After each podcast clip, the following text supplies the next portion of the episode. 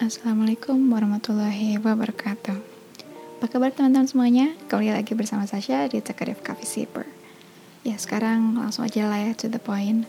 Jadi seperti yang bisa teman-teman lihat di judul episode kali ini Ini hmm, pendapat aku tentang sexual assault and abuse ya. Tapi di sini aku tuh nggak mau ngomongin tentang kejadiannya Cuma um, apa ya aku ingin meluapkan kekesalan aku dan apa ya bahwa aku juga ngerasa tertekan sih ngelihat bahwa masyarakat kita nih masih banyak yang um, victim blaming korban dari sexual assault and abuse. Ya jadi pertama-tama kenapa aku ngangkat topik ini? Karena ya aku merasa harus. Aku buat teman-teman yang tahu ya aku tuh mencak-mencak di Twitter tentang ini karena salah satu um, sexual abuse yang lagi trending di Twitter. Terus udah gitu kebetulan kemarin kemarin juga aku lagi keranjingan baca artikel tentang persoalan ini. Dan pas sorenya kemudian baru deh itu yang di medsos ramai banget yang tentang kekerasan seksual yang menimpa salah satu mahasiswa di PTN Jogja ya yang mana menurut aku sangat-sangat gak adil karena eh, si rapistnya ini dibiarkan mau wisuda sementara si korban dapat nilai C untuk nilai KKN-nya ya karena ya seperti yang kita tahu ini si um, korbannya di rape ketika sedang menjalani program KKN di Maluku. Nah, um, seperti yang kita tahu, ini kan udah bukan kali pertama ya kejadian kayak gini viral di medsos. Kayak misalnya kemarin sempat masalahnya kita Safri ya, kita Safitri sama Via Valen ya yang ngalamin kejadian yang serupa. Dan mereka berani speak up di media sosial. Nah dari sini um, apa ya mahasiswi PTN itu juga akhirnya menggiring aku dan cerita sih tentang mahasiswa PTN ini juga akhirnya menggiring aku untuk membahas view aku tentang perjalanan kekerasan seksual. Soalnya buat aku masih banyak banget pendapat-pendapat beberapa orang yang gak masuk logikanya dengan perspektif aku. Ya jadi pertama-tama aku mau ngebahas dulu um, beberapa apa ya kayak garis besar dari artikel-artikel yang pernah aku baca. Nah tentang pelecehan seksual di kampus ya karena emang kebanyakan um, apa ya si platform atau media yang aku baca ini menyediakan um, pembacaan tentang isu pelecehan seksual di kampus yang mana dilakukan oleh dosen. Dan sayangnya dosen yang sering melakukan pelecehan seksual gini tuh ternyata udah menjadi tanda kutip budaya atau udah dianggap rahasia umum oleh mahasiswanya yang mana menurut aku ini sangat miris banget ya.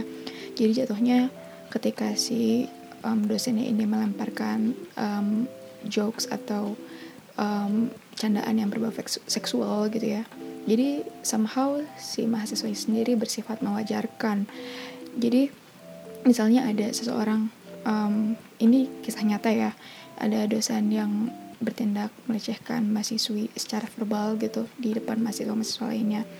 Dan ya itu tadi karena si dosennya udah punya reputasi begitu udah punya reputasi yang suka nggak godain mahasiswi akhirnya mereka beranggapnya ah si bapak itu mah cuma bercanda gitu. Padahal belum tentu loh si mahasiswa yang dijadikan objek uh, maaf yang dijadikan uh, si korban verbal abuse-nya ini itu dalam hatinya baik-baik aja. Walaupun mungkin di luarnya dia terlihat tertawa tapi dalamnya kita nggak tahu kan. Bisa aja dia ngerasa risih atau pengen ngegeplak gitu lah ya.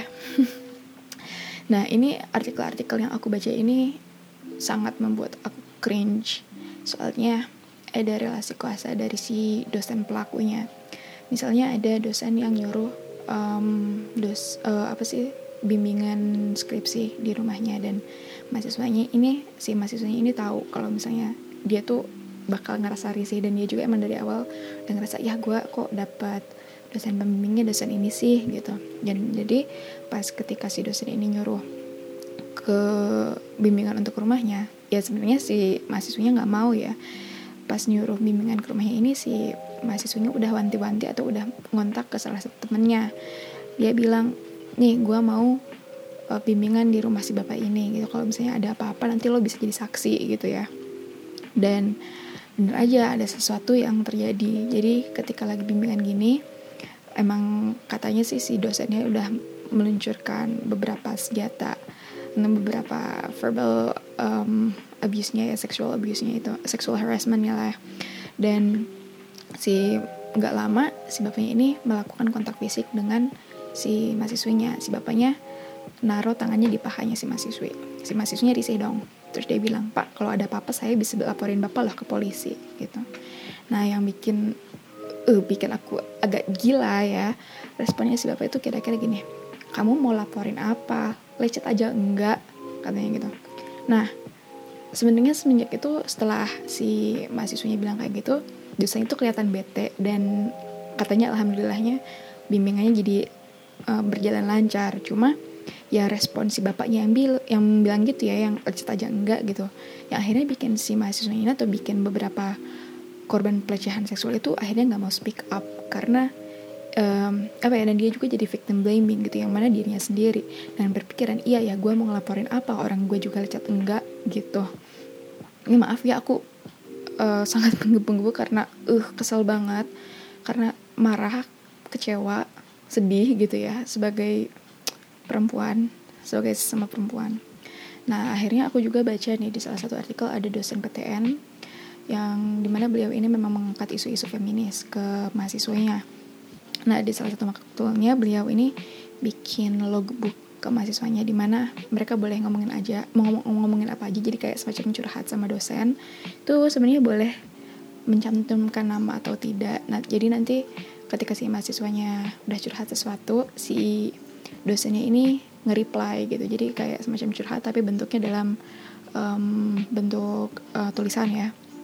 Nah dan dari cerita ini pun dosen ini jadi menilai um, akhirnya keluar gitu ya satu dua nama dosen yang suka melakukan pelecehan seksual terhadap mahasiswinya.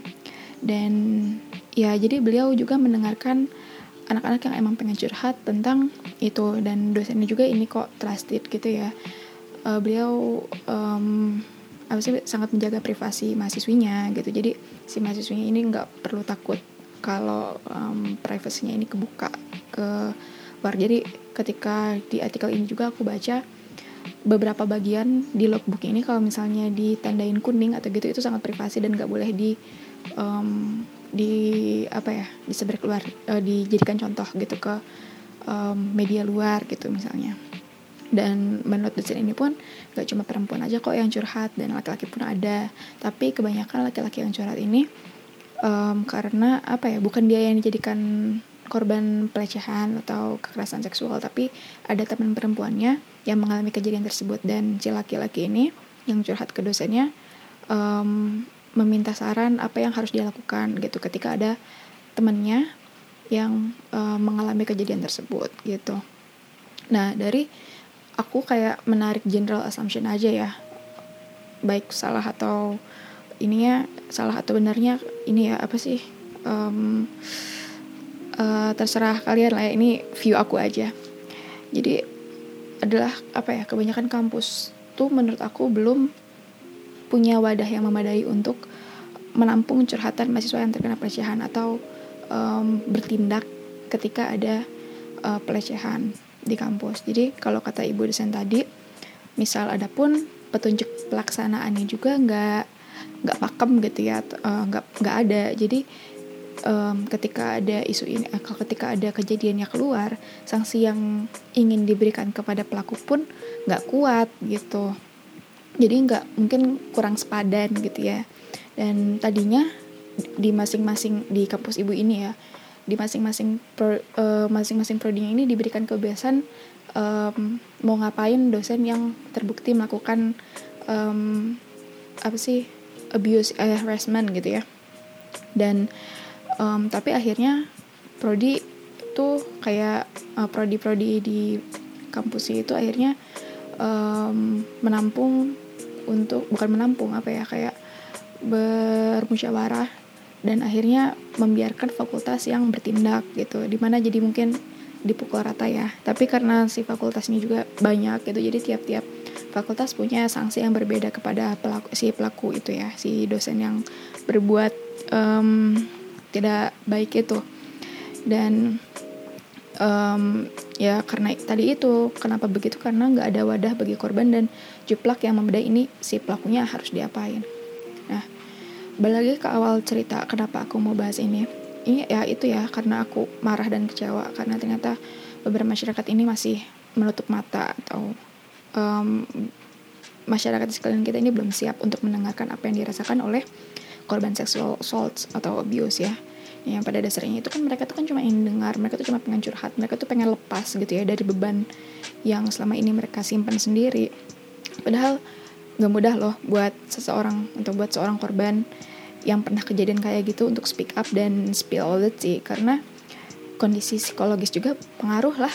Mereka akan trauma ya tertekan. Dan mereka juga kalau misalnya disuruh cerita ulang disuruh cerita ulang mereka tuh pasti harus nge-recall kejadian yang sebenarnya nggak pengen mereka ingat gitu. Dan ya alasan lainnya karena mereka nggak tahu apa yang bakal diberikan atau apa sih respon apa yang akan diberikan ketika mereka curhat ke orang lain. Ya mereka takut dicap kayak ah lebay loh yang kayak gitu mah nggak usah diumbar atau kamu pakai bajunya terbuka kali yang tahu lah ya respon respon-respon mainstream yang kita sering lihat di media di media sosial karena ya mungkin beberapa mental orang-orang itu masih victim blaming. Dan ya komentar-komentar jahat yang gitu sangat membuat aku sakit kepala dan sakit hati lah ya. Walaupun secara pribadi aku nggak pernah ngerasain um, ini si sexual assault atau abuse ini. Ya kasusnya sama kayak si Via Fallon sama Gita Savitri itu. Mereka speak up aja kemudian orang-orang ada yang pro dan kontra. Yang baca beberapa orang yang baca statement mereka menganggap kalau mereka itu yang salah akhirnya mereka balik lagi victim blaming. Ya pantas aja dong korban di luar sana tuh akhirnya nggak mau angkat bicara karena mereka takut malah mereka yang disalahin bukan pelakunya. Ya menurut aku ini gila sih. Ya menurutku ya kenapa pada akhirnya korban-korban seksual assault atau abuse ini berkoar di sosmed tentang pengalamannya di, dilecehkan? Ya karena itu tadi wadahnya kurang. Wadahnya nggak ada gitu ya. Nah kalau ada pun mungkin beberapa um, korban nggak berani speak up karena uh, apa ya karena kondisi psikologis tadi gitu. Mereka nggak um, mau nge-recall kejadian itu lagi. Mereka pengen let it go aja. Dan ya kalaupun um, ada itu ya wadahnya belum banyak ya. Dan exposure sekarang kan di media di media sosial kan sangat mengerikan ya. Sanksi dan tekanan yang diberikan masa lewat medsos itu ngeri banget tahu dikit aja nama pelakunya itu bisa dicari aja di Google. Terus udah gitu bisa dicari seluruh sosmed yang dia punya. Pun begitu dengan kejadian yang menimpa uh, mahasiswi PTN di Jogja ini. Ya katanya udah setahun ya kejadiannya setahun yang lalu. Dan udah setahun PTN ya baru ngasih konfirmasi di Twitter tentang kejadian ini. Yang menurut aku ini um, tindakan yang sangat lama yang sangat lambat untuk ngeproses ini. Gitu kan jadi rupanya harus muncul dulu ke permukaan di media sosial baru um, mereka ikut angkat bicara gitu kan.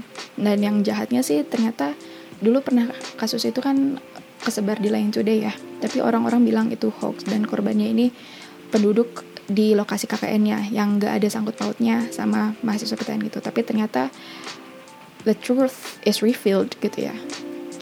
Dan pada akhirnya kasihan lah korbannya karena dia mencoba ngurus ini itu supaya kasus ini diselidiki sendirian. Dia ngurus itu untuk uh, apa ya ke beberapa petinggi kampus mungkin ya. Dia coba ke sana kemari perjuangannya untuk meminta kasus ini tuh diselidiki gitu atau di ya di apa ya diusut lebih jauh. Ketika dia ketemu sama beberapa pejabat kampus ya aku tahu mereka ngebantu sih. Cuma lagi-lagi statement yang bikin sakit kepala ini kembali bermunculan. Ada loh dosennya masa bilang coba kamu coba kamu nggak nginep kan nggak akan kejadian tau. Dan statement yang paling sering muncul ketika ada masalah pelecehan atau kejahatan, seksual adalah kucing kalau nggak dikasih ikan asin ya seenggaknya kan pasti dicium-cium atau dimakan. Ya nggak gitu analoginya kan? Ya silakan aja ketika um, para lelaki ini yang suka komen kayak gitu ya mau menyatakan dirinya dengan kucing yang akalnya lebih rendah dari manusia pun ketika ada cewek yang bilang statement yang sama gitu disamakan dengan ikan asin yang gak hidup dan gak gerak sama sekali ya mangga gitu kan. Dan sedihnya kedua pernyataan tersebut dinyatakan sama orang yang mau ngurusin yang mau ngurusin masalah ini di PTN di Jogja tersebut gitu. Sakit jiwa sih tahu nggak? Dan ada lagi statement yang bilang bajunya pasti terbuka. Itu si pelakunya pakai jilbab loh tidurnya masih dalam pakaian lengkap. Ya tetap aja mau terbuka mau enggak gitu ya. Kalau nggak ada consent atau nggak ada persetujuan dari pemilik tubuh dan main pegang aja tetap aja itu namanya pelecehan dong. Itu megang secara fisik loh ya. Belum lagi catcalling atau pelucahan yang bentuknya verbal yang nggak ada uh, bukti nyatanya gitu ya. Karena itu kan apa sih uh, abstrak ya bentuknya cuma hanya bisa didengar gitu ya kali. Masa tiap saat kita bawa um, recorder gitu ya untuk um, barangkali ada yang apa sih melakukan pelecehan seksual terhadap kita secara verbal dan kita harus nyalain terus gitu untuk um, jika ingin dilaporkan kita punya bukti gitu kan. Dan yang aku tahu beberapa orang yang melaporkan um, ketika dirinya dilecehkan atau di apa sih ada kekerasan seksual yang menimpa dirinya gitu ya ketika dibawa ke ranah kepolisian polisi ini kadang suka tidak mengusut lebih lanjut. Beberapa ya aku nggak tahu sih uh, kayak gimana. Cuma yang aku baca beberapa polisian pada akhirnya bilang um, tidak bisa dilanjutkan karena kekurangan barang bukti. Ya kali harus ada luka dulu gitu ya. Untuk akhirnya menyatakan itu si pelakunya bersalah. Nah di Twitter juga aku nemuin ada story yang kayaknya um, story dari um, orang yang kayaknya dari PTN yang sama dengan si mahasiswi korban kekerasan seksual ini. Dia bilang jangan di blow up. Karena kita nggak tahu perspektif dari uh, kita nggak tahu perspektif dari sisi satunya yang mana sisi si pelaku ya. Dan itu bisa aja bikin reputasi kampusnya jelek. Lagi story itu dengan pernyataan aku aja punya teman yang tahu semuanya tapi dia memilih untuk bungkam. Kan hatinya tuh di mana ya orang-orang yang macam gini tuh? Padahal kalau berlandaskan perspektif aku sendiri sih ya justru dengan si kampus menutup-nutupi kasus ini malah justru ngebawa nama justru ngebawa jelek nama baik kampusnya. Kenapa? Karena satu si kampusnya juga baru angkat bicara ketika beritanya udah meluas di media di media sosial. Dan ya berarti kenapa ya kenapa akhirnya membawa nama jelek ke kampusnya? Karena si kampusnya berarti gagal menyediakan lingkungan pembelajaran yang aman bagi mahasiswanya kan belum lagi mindset orang yang bilang kalau mestinya si korban dan pelaku dinikahkan aja secara resmi. Halo Pak, gimana? E, warung nasi Padang otak ada? Nah, orang tuh kan nggak mikir gitu ya apa yang bakal terjadi ke depannya ketika pernikahan tersebut um, diadakan gitu ya ketika benar memang si korban dan si pelaku dinikahkan dan apa yang akan terjadi di pernikahan tersebut gitu. Aku pernah baca di negara mana gitu ketika si korban ini dinikahkan sama pelaku uh, kekerasannya gitu ya, sama si rapistnya persentase dengan angka besar menunjukkan bahwa si korbannya ini akhirnya bunuh diri. Ya iyalah untuk mengingat atau sekedar melihat si untuk mengingat gitu ya uh, kejadiannya atau sekedar melihat si pelaku. Mungkin dari jarak jauh aja udah cukup bikin korban trauma dan tertekan ya. Lah ini pakai dinikahin kan? Apa apa sekarang kok aku rasa nikah tuh kayak yang jadi alasan gitu kayak jadi jalan keluar untuk semua masalah ya. Korban kekerasan seksual dinikahin sama pelakunya lah. Belum lagi yang itu tuh yang untuk menghindari zina maka nikah muda lah solusinya. Ada-ada aja.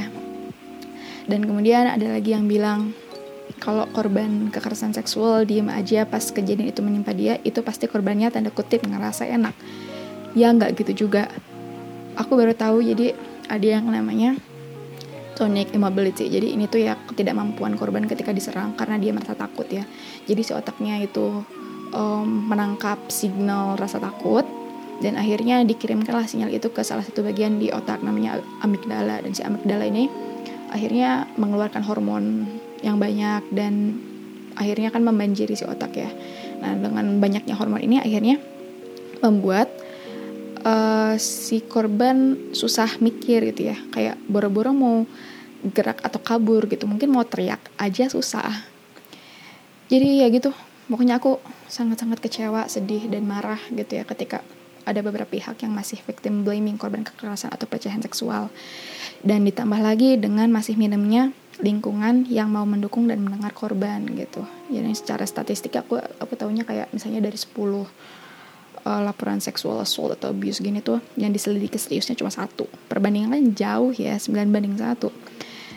Dan ini tuh yang melaporkan loh belum lagi orang-orang yang memilih untuk bungkam karena takut akan sanksi sosial takut akan um, view masyarakat terhadap si korban tersebut gitu ya jadi teman-teman kalau misalnya ada kejadian yang kayak gini tuh jangan sampai kita berkomentar yang gak enak untuk si korban gitu. Karena ya kasihan kita udah kita tahu lah ya dia tuh um, ya apa sih merasa tertekan dan nggak mau nginget-nginget kejadian tersebut karena sangat tidak mengenakan gitu ya. Soalnya ya itu layernya udah di layer psikis udah layer di psikologisnya sih atau di, di sebagai apa ya beban mental bagi si korbannya gitu. Malah ya ada juga yang segmen traumanya sama kejadian macam gini korbannya akhirnya jadi nggak berani ngomong sama cowok mana pun. Ya walaupun kita tahu semua korban nggak semua korban um, seksual assault atau abuse ini dialami oleh perempuan ya. Tapi ada yang sampai kayak gitu. Saking parahnya berarti kan. Ya jadi sekian range aku malam ini. Jadi sebenarnya aku ini um, merekam uh, episode ini di hari yang sama dengan episode sebelumnya. Jadi makasih buat teman-teman yang mendengarkan. Semoga um, agak berfaedah ya si episode kali ini. Aku sangat kesel sih. Kesel banget. Jadi ya um, selamat malam. Atau kalau misalnya dengerin ini selamat siang selamat beraktivitas selamat tidur. Ya aku undur diri. Makasih. Wassalamualaikum warahmatullahi wabarakatuh